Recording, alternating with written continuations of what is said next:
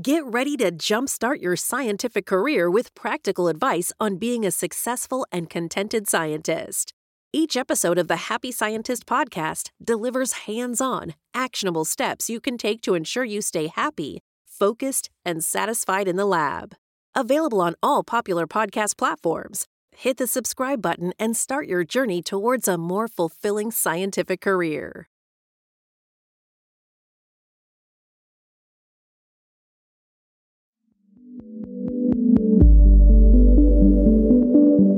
The Happy Scientist Podcast. Each episode is designed to make you more focused, more productive, and more satisfied in the lab.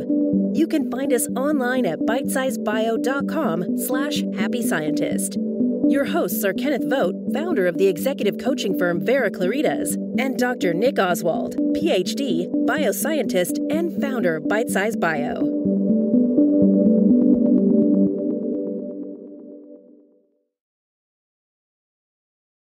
Hello and welcome to the Happy Scientist podcast from Bitesize Bio. If you want to become a happier, healthier, and more productive scientist, you are in the right place. I'm Nick Oswald, the founder of bitesizebio.com, and with me, it's the driving force of this podcast, Mr. Kenneth Vogt. I've worked with Kenneth for over seven years now, with him as my business mentor and colleague, and I knew that his expertise could help a lot of researchers, which is why we are both here today doing this podcast for you. In these sessions, we'll hear mostly from Ken on principles that will help shape you for a happier and more successful career. Along the way, I'll pitch in with points from my personal experience as a scientist and from working with Ken. Today, we will be talking about the challenge in differentiating between science and scientific opinion, a topic that I think is very important. If you find this useful, uh, this um, episode useful, you might want to go back and look at episodes 1 to 9 of the podcast, in which we talk about the foundational principles of human needs, core mindsets, and charisma factors, which we'll be referring to in this and all future episodes. So let's go and bring in the man himself. Kenneth, how are you today? Doing great, Nick. How are you? You know, it's it's interesting. This topic came up because Nick and I were just having a conversation, and the the more he kept riffing on this topic, the more I thought everybody needs to hear this. We need to be having this this discussion in public. and it, it's an interesting problem that is being faced, especially in the current crisis situations. People look to you as a scientist and like surely you have the answers and you want to have the answers. But often what you're what you have to offer isn't you know two plus two equals four a hard fact.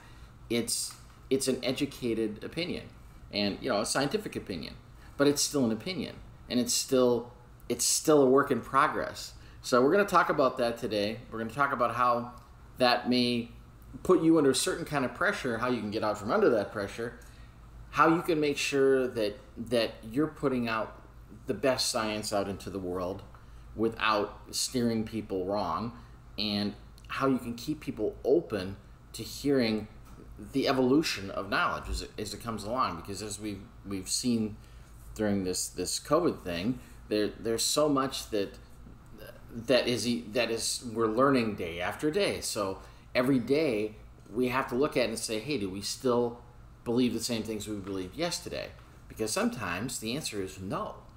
And you want to and you want to get that clear. And it's really easy for people to say well first you said this and then you said that and you're just flip-flopping all over the place and and how can we trust you? Well i want to i want to dig into how to make sure that you can be trustworthy and people will perceive you as trustworthy even though you are sometimes changing your position on things because the facts require it so um, first I'd, I'd like to ask, ask a specific question of you, Nick. How would you differentiate between science and scientific opinion? Okay, so the way that I see it, and again, this is this is uh, just an epiphany of mine. Um, it, it, kind of so so may or may not apply to people. It depends on how you see things. Uh, for me, I see that this kind of relates to the question that we talked about and I think it was the last episode uh, where we were talking about asking questions rather than going for results. So the natural human tendency is to go for you know go for solid facts. You know, look for solid ground. So as as a scientist, it's really easy to get pathed into going after results and uh, instead of just doing your job, which is asking questions. And it's the same here. We're looking for um, solidity, if that's a word, where it doesn't mm-hmm. It doesn't exist. So, uh, what science is is you know if you if you go right back to the beginning, you've got a a, a world, a universe in front of you, and it's about exploring that universe, that world by asking questions. And then when you get an answer to a question, it doesn't tell you the answer. What it does is it get, shows you where the next question is. And as soon as you assume yes. that you, as, as soon as soon as you you think you know what you know, the first question, the first answer gives you, as soon as you think that that that is then the truth, then you may as well either stop doing more science or you you you the at the very least you kind of um, you path yourself. You start pathing yourself into expecting an answer and then we're back to expecting a result and looking for results. And so this this this whole thing about being a scientist, your job is to ask questions. It also means that being a scientist, you accept the fact that where we are now is not the absolute truth. It's always the science is is an evolution, as as you mentioned earlier, Ken. It just keeps trucking along there are lots of scientists in, in any given given field who are coming up with different answers to different questions they've asked, and the truth is a kind of nebulous thing that not nebulous kind of frontier that just moves forward all the time, question after question after question after question, and that's the way that I would see it. Rather than answer after answer after answer, that's not giving you the solidity you want because any of those answers could actually be wrong and you have to be you have to be open to asking another question to verify that uh, that answer, and you also have to be open to the fact that it might not be correct, and then you might have to change course or change your opinion.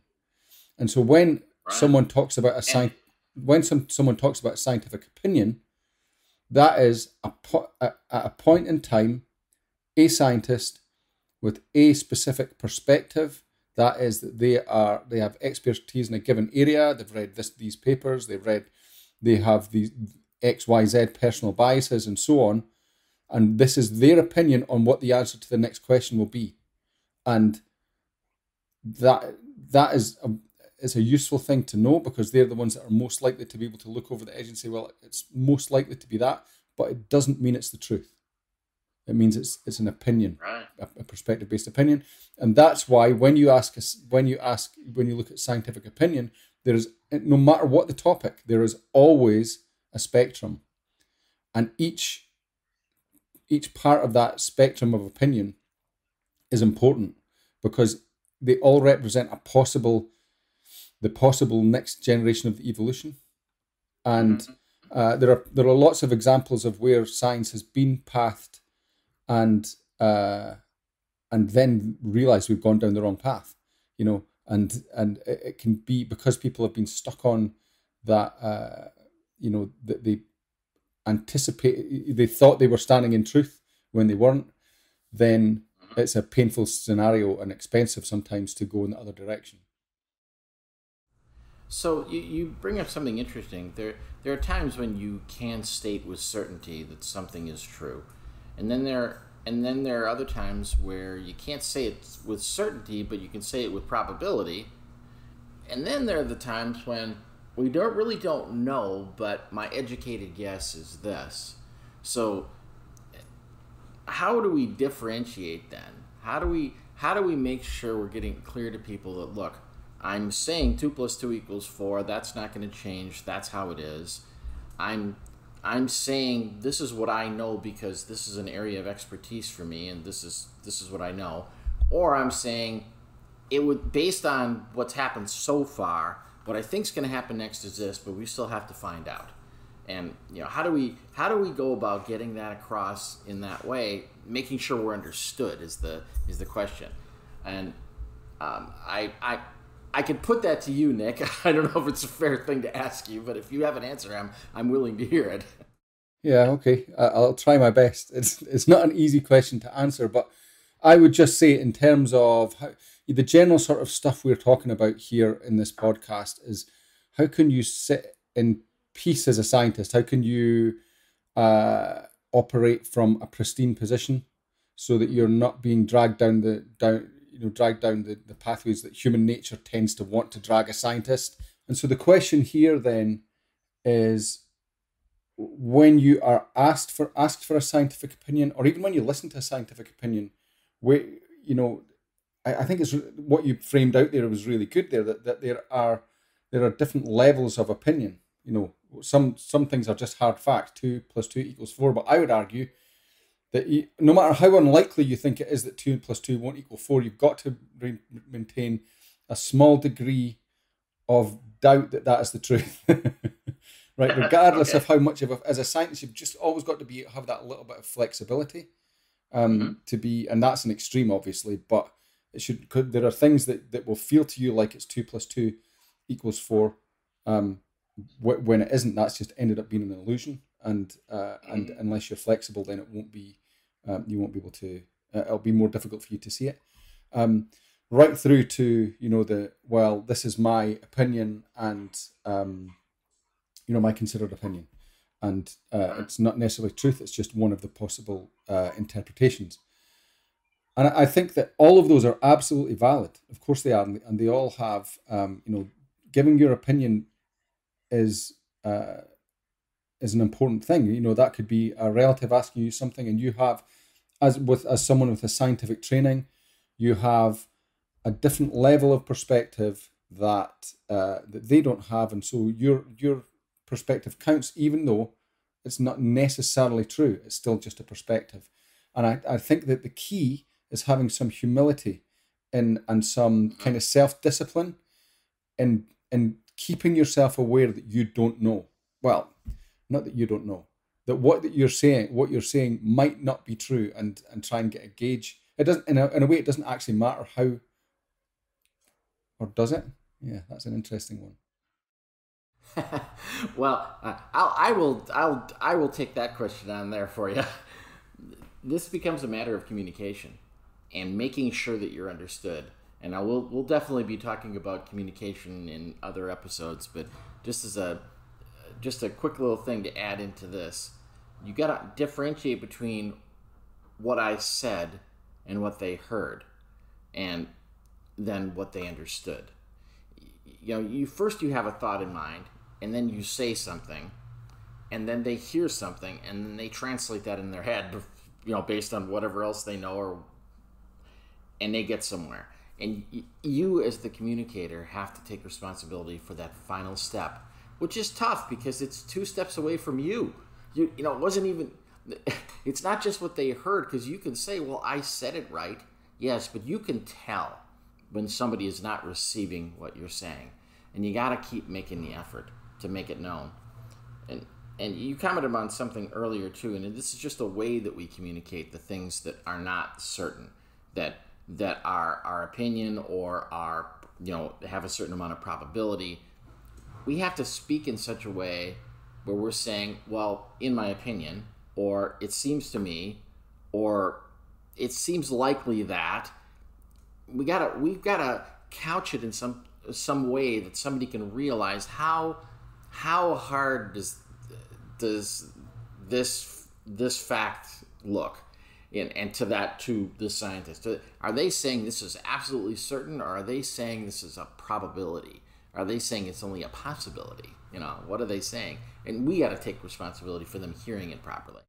And yeah i think ken that if you take it right back to uh, you know to to basic principles and actually what this podcast is about which is being a happier and more relaxed more productive scientist i think it's it's worth noting that what this the one of the one of the things that looking at the difference between scientific opinion and what science actually says is that it's a, it's quite freeing for you as a scientist. I think as a scientist, uh, as scientists, we're under pressure in some ways, either from ourselves or from uh, people around us or uh, or whatever it is. But we're under pressure to, to know what the facts are. We feel I, I've certainly felt that I'm under pressure to know what the truth is and I can never have that. All I can have is my scientific opinion, my own scientific opinion based on my what I've read, what I've looked up, what my expertise is, what my personal biases are, what my personal blind spots are. That's going to be the same for all of us. And so it's a bit like that question of stepping back from getting results and just asking questions. The, yeah. the, the idea that you can step back and say, okay, what I'm saying is not necessarily fact, it's my best best guess. My it's not it's better than a guess. It's my best opinion based on what I know and what I feel here. So right. And it, I, I, I am reminded of something that that uh, Dr. Anthony Fauci said somewhere a couple of months ago, where he said, "I'm an epidemiologist. I'm not a politician. I'm not saying what's the right thing to do from a governmental standpoint. I'm saying, as an epidemiologist, this is my opinion." And you know, at that level, obviously, we expect the highest level of, of data out of somebody at that that pinnacle, and yet he was saying, "I can't give you the final answer because that's not not even my job." so it, it's important that that we recognize that when we're talking too that what we're saying about something is, you know, we're we're offering a perspective. Yeah. And and the important thing again from the context of this this podcast is that what this is all about is allowing you to sit back and take the pressure off yourself. You know, the right. negative pressure, the, the the unhelpful pressure off you. That you know you need some pressure. Take the unhelpful pressure off yourself and just be a scientist. What does that mean? As a scientist, you're a person who asks questions and, when required, gives their opinion based on what they know. It's not a question whose job. That's completely different from someone whose job is to get results and should know the truth. As in, right. if you say something and it's wrong, then that's you know a really bad thing. It, it it's not. It, you, in fact, as long what would be a you know the the worst position to take would be to someone where if you believe what you said was correct, and to such an extent that you were inflexible when you were presented with other data that that, that um, uh, suggested that there were, that your answer was incorrect and there was another truth. So uh, there's a couple of scenarios I can can imagine that a scientist might find themselves in that would give them either the opportunity for satisfaction or stress. Um, and listen to these scenarios, and then we'll talk about them individually. But um, anybody who's listening, you can figure out which of these are you, and you they may all apply to you at certain times. So, for instance, one scenario would be I really know what I'm talking about, and I'm hearing a lot of wrong information out there in the world, and I want to fix that. I want to help. Another scenario is people are scrambling and they come to me begging for answers that I only have fuzzy answers to. I mean, I know better than them perhaps, but I can't say definitively that, you know, it's black and white and I'm not sure what to do with that, and I don't want to I don't want to steer people wrong, or I don't want to be held accountable for offering an opinion that is changeable, and then it then it becomes time to change it, and now nobody will let me change my opinion. It's like there's something wrong with me. I'm I'm a flip flopper because I changed my position, you know, and I don't want to be in that position. So I don't even want to talk about this stuff now. Or here's another scenario I'm a scientist, so people think they they hear that word generically and they think I'm an expert on everything when I'm only an expert on this stuff over here, you know, and yet they expect me to be an expert on that stuff over there. Okay, so let's let's look at those scenarios. What do you do in a situation where you really feel like there's wrong information out there and you want to correct the record? What how do you approach that? I think that you really need to stand up. Um, you need to uh, that that's that is your position for ag- advocacy. If you you know this stuff about the, you know, COVID has been such a case study in this for me. Um, you know the stuff that came out about that it's five G and stuff like it's come. You know that's yes. okay. As I said, you know the rule of thumb: you must maintain some doubt. You've got to, you know, even as if it's zero point zero zero zero point one percent of doubt, just enough there so that if something else came in, then you could uh, some other evidence came in, then you could you could you could uh, assimilate that. But I think we can be fairly certain that it was nothing to do with with five five G masts. And yes. and so in that case, you know, that's a, just a really obvious example where you say, well, this is just completely incorrect, and and here's why. And you know, you can stand up. Or, but again, you can. I mean, how would you couch that? You have to say, you still have to say, this is in in my considered opinion as a scientist. This is what it looks like. Um, you know, this is complete nonsense. and right, yeah. So, and, and in that in that case, it's really important to stand up because a basic knowledge about how diseases are spread and how viruses work, and um, even if you don't, I've got no clue how a five G mask works really. So, um, but I'm pretty sure it has nothing to do with uh, the ability to uh, to um, to transmit viruses. sure you know, obviously, we're not we're not going to take any political positions on anything here. That's not the purpose of this. We want, in fact, we want you f- to be free to be on opposite sides of this. You know, if if you have that, if you've got a basis for your what you think is accurate, by all means, speak it so that people can hear it. So, so if I'm going to say talk about that, I say, uh, in my in my opinion, there's very very low likelihood that that that is true. The five G thing is true, but as a scientist, I must remain uh, uh, remain open to the the possibility, even though I'm you know it's not one that I would um, place high on the priority list priority list for investigation. And but I I think it's just worth putting a little uh, caveat, and it's not a caveat, but a little aside here is that even me talking about this kind of idea of the difference between scientific opinion and science, I, I think some people think they're the same thing. I'm just offering a perspective my perspective that they're different and how that can be a more freeing thing for people. Uh, and it might be an important distinction. You're completely free to disagree with me, and and you know that's just the way it is. And until I got comfortable with the fact that I it's okay for me to give an opinion, my bet you know on my my best most informed opinion, and it's okay for that to possibly be incorrect, and I would never have talked about something like this because, you know, it, it's it, it, could ruffle it can ruffle people's feathers, but I'm free. I, I'm more than happy for people to disagree with me and and give me a different opinion. Like what you're hearing? Ready to supercharge your scientific career? Discover practical advice on what it takes to be a successful scientist without sacrificing happiness. Learn the importance of meeting your human needs, identifying and unlocking your charisma factors, discovering your core mindsets, and much more. Subscribe to the Happy Scientist podcast and download the Happy Scientist reference pack and get started on your journey to becoming a happier scientist today. Subscribe now and check the show notes to download. So let, let me address that part about feather ruffling. Um, because for some of you, you, you're disturbed that there's inaccurate information out there, so it's bothering you.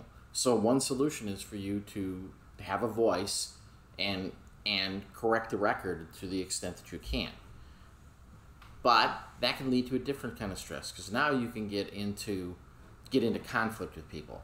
And if you know if you're spending all your time on Facebook having flame wars with somebody that is absolutely certain that little green men are controlling us, you know that you can waste a lot of energy and a lot of effort on that, and and it it doesn't give you that freedom that having a voice has. All it does is drag you down into a morass. So you, you really have to pay attention to what's happening in any given moment. If you're communicating, if it feels good, if it feels freeing, by all means continue it.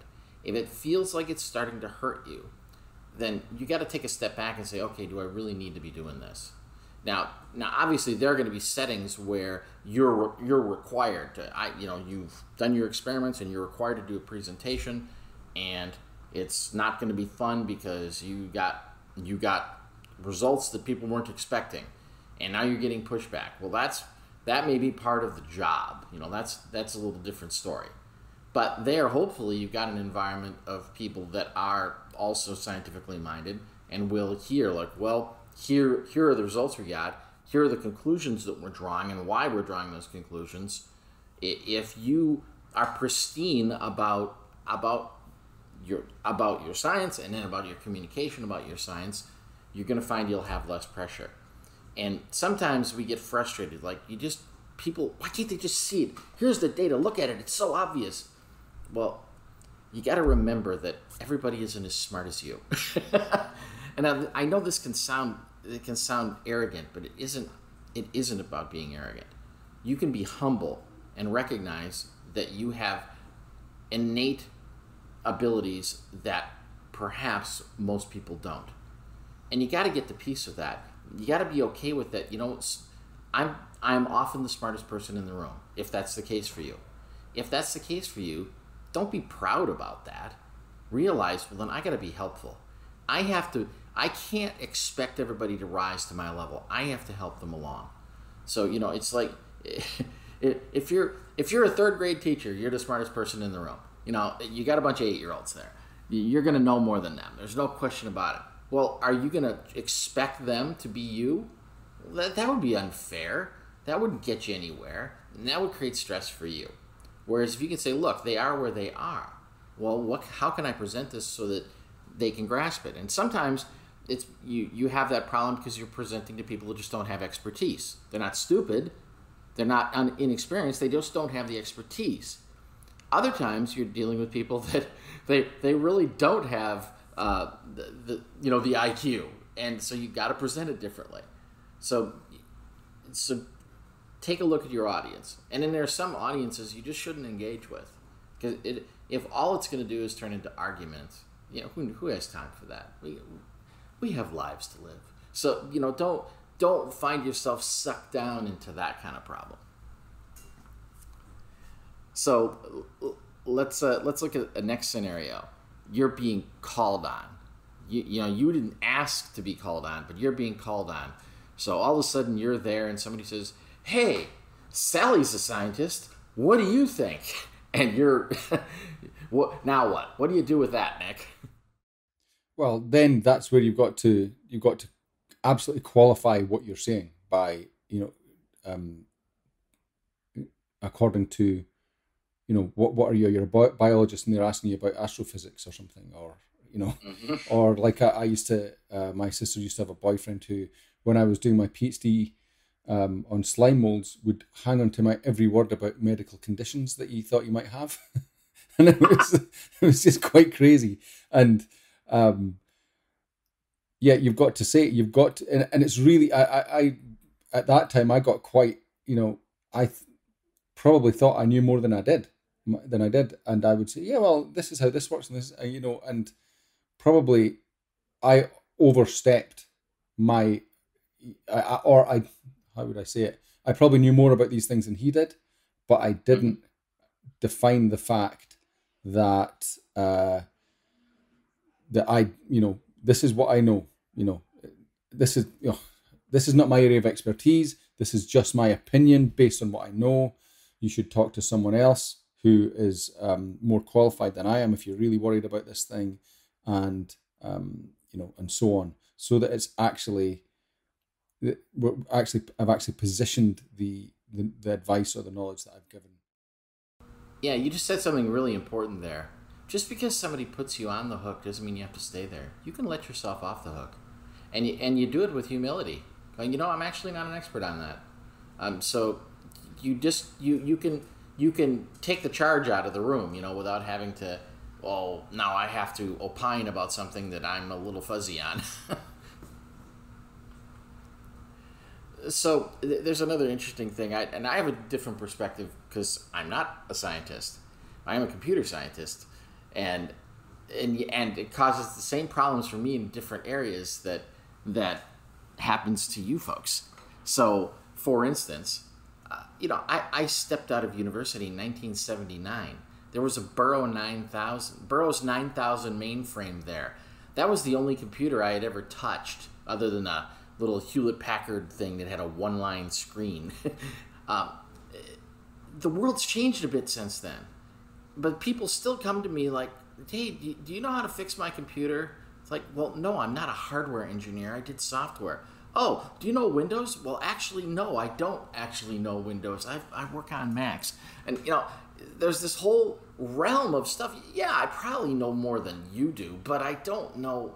I don't know it inside and out, and I don't claim to. So, you know, I'm not going to be putting in your your your new hard drive for you, and I'm I'm not going to be trying to to configure your your your Windows. I because that's not something I know how to do, and and I'm not afraid to say I don't know that, and not just because oh, I don't want to be fixing your stuff, you know, but uh, if I know, I, I'm happy to help. But you you can look at it the same way in in your realm. You know what you know, and you know what you don't know. So feel free about that. You know, there's an there, there's an adage out there. We say the older I get, the more I realize how little I know, and and I think that I mean that sounds interesting. It's true and it's funny, but I think a more accurate way to put it is that the older I get, the more knowledge I realize is available.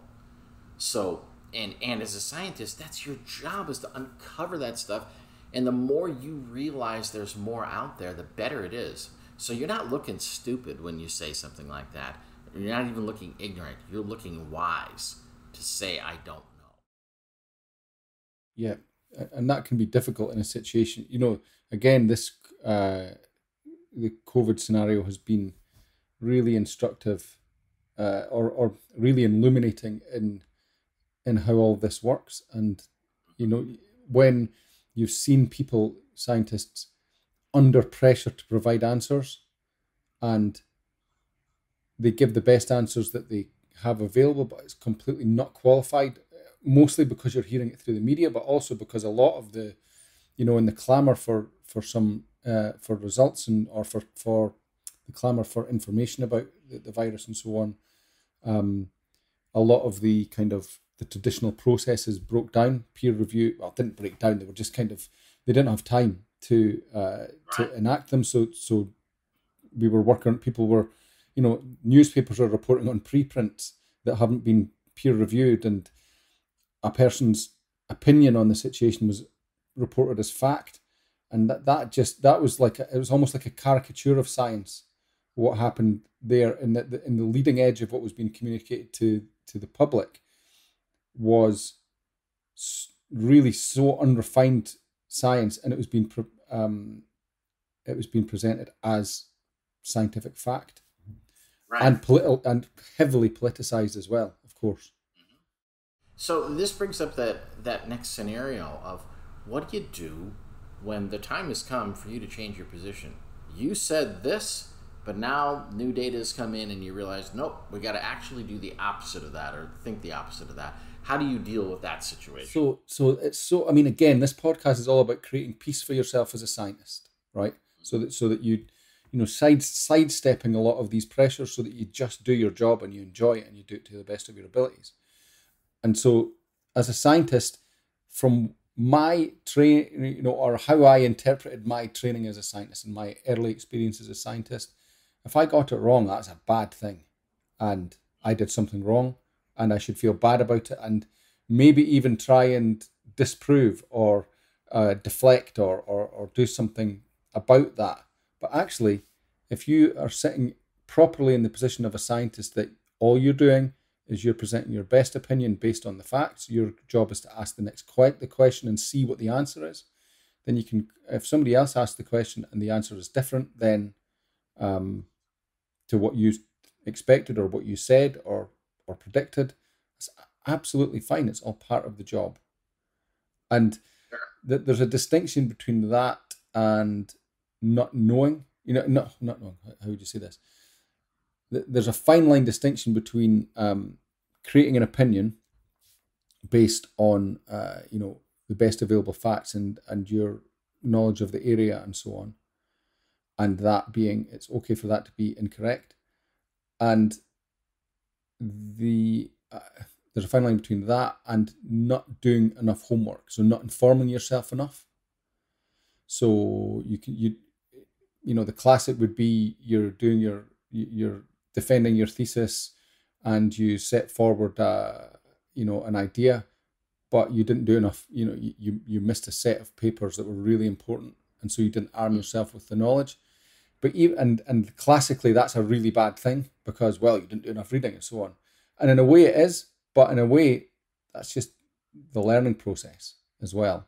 Sure. You know, nobody says you've got to be perfect. Well, maybe your thesis committee says you do, but um, but in real life, as a scientist, you're you're not perfect. Oh, your job is to do to give it your best, and not stress about man maybe i haven't read every single paper that's available it's just to, it's it's to be committed for the right reason and not for the stressful reason of i don't want to ever be proven wrong and and chances are most of the time if you're changing your position it isn't because you did something wrong the first time it's not that you hey i i completely messed up the experiment and got bad data and that's what i reported no, that's probably not what happened. You had limited data, you reported that, and now you have more data, and you and it requires a change in position, so you change. Now, in those in those rare moments where you you know, I mean, it's not imperfect to have to have limited data. It is imperfect if you have bad data that that's your fault. You know, it's bad data because I did it poorly but, you know, honestly, that doesn't happen that often. You don't usually have that scenario. Your scenario is much more likely that I have limited data. It's good data, but it's limited. Well, okay.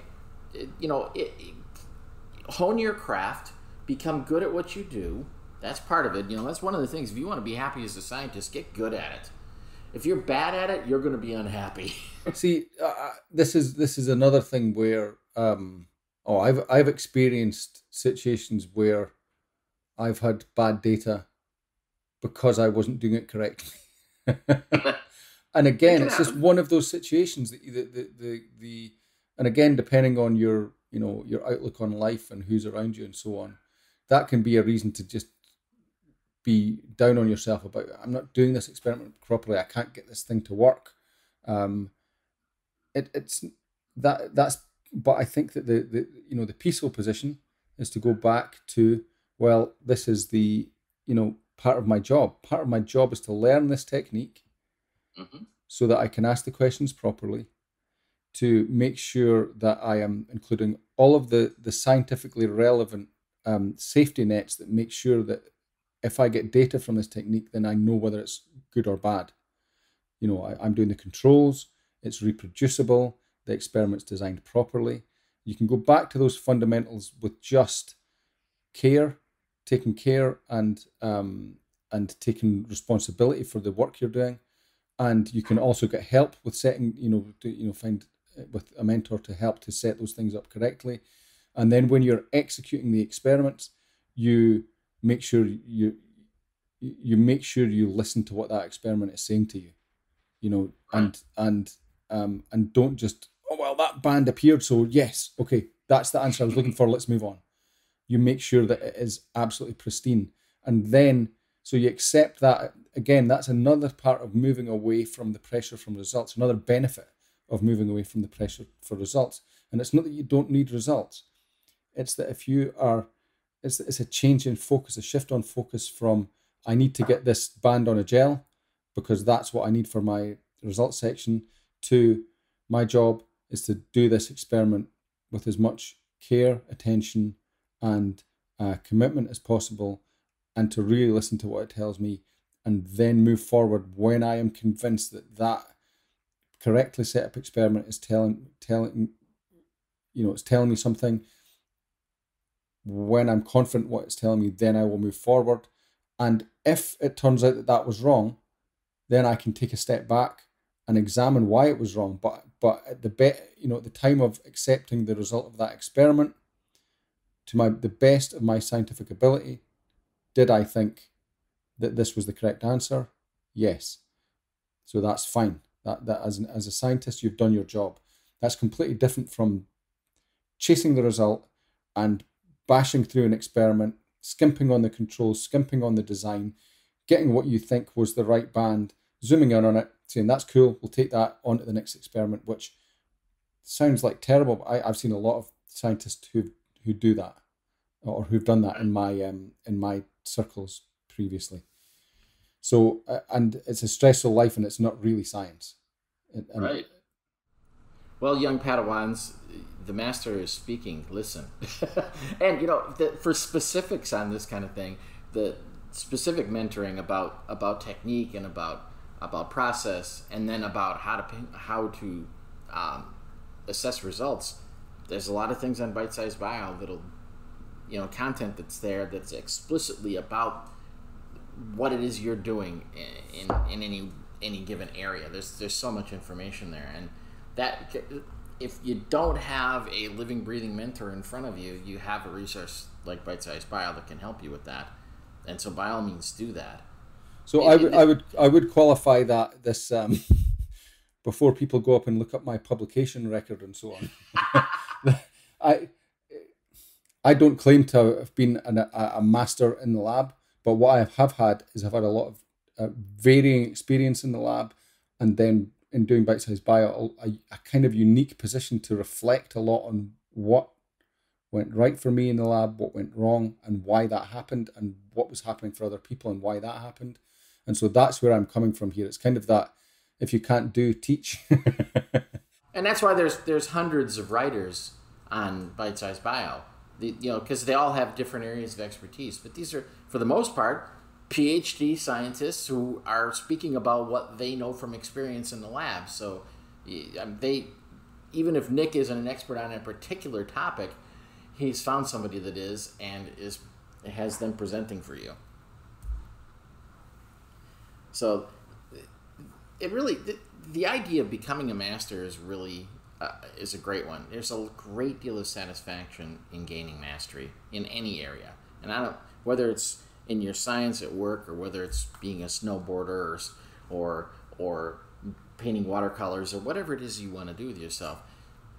You, you have this you have this literally this great laboratory of of yourself in a place to get mastery at, in your work and but you can play that out in your whole life and whether you become eh, a master there you can also become a master in the kitchen you can also become a master with your kids you can also become a master in your neighborhood in your community there's there's there's it's a, once you grasp that it's applicable across your whole life so that's that's what we're standing for here today so I, I feel like we could go on and talk about this for another hour, but we're gonna have to we're gonna have to wrap it up. Yeah, I, I think that, that that there's a you know you're talking about mastery, and really this is what we're talking about. It's kind of peaceful mastery of the of being of the the position of being a scientist, and and how do you do that? And and I, just think that the, the the last you know you've got lots of ways of looking at things, Ken.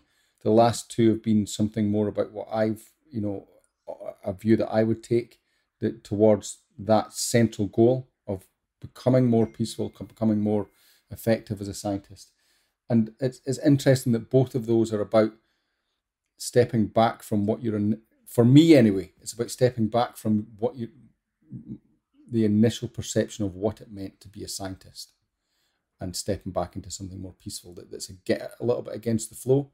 Again, going from looking for results to asking questions, going from try of feeling the pressure to stand in knowledge back to the um, the position of all I can give is my perspective and make sure that my perspective is as good as possible.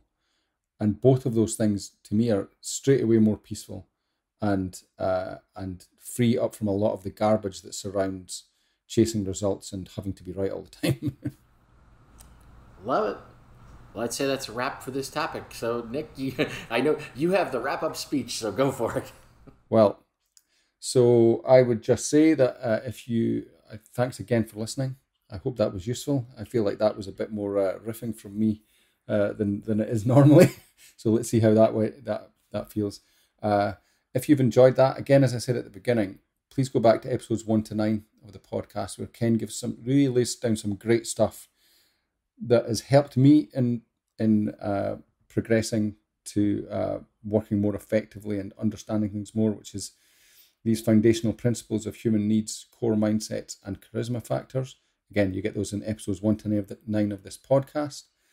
Uh, other things you can do to um, to follow us or to um, interact more with us is to go to Facebook, facebook.com forward slash the Happy Scientist Club. If you join up there, we will have some different ways of looking at all of this stuff and different ways to dis- different discussions and and so on that will help you dive deeper into this if you think it's something that's worth pursuing. So again, thank you from me for for you guys listening, and Ken, thanks again for another great episode. Thank you. We'll see y'all next time.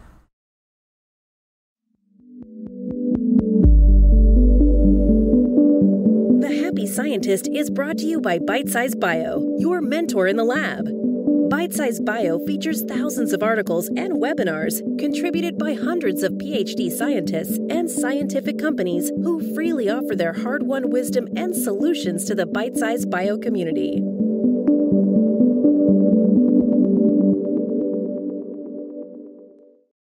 Thanks for tuning in. If you enjoyed this episode and want to keep learning practical tips on being a happy and successful scientist, don't wait any longer. Subscribe to the Happy Scientist podcast and download the Happy Scientist reference pack today. And together, let's reignite that passion for science that first got you into the lab. Remember, you can find us on all major podcast platforms, so hit that subscribe button now and check the show notes to download.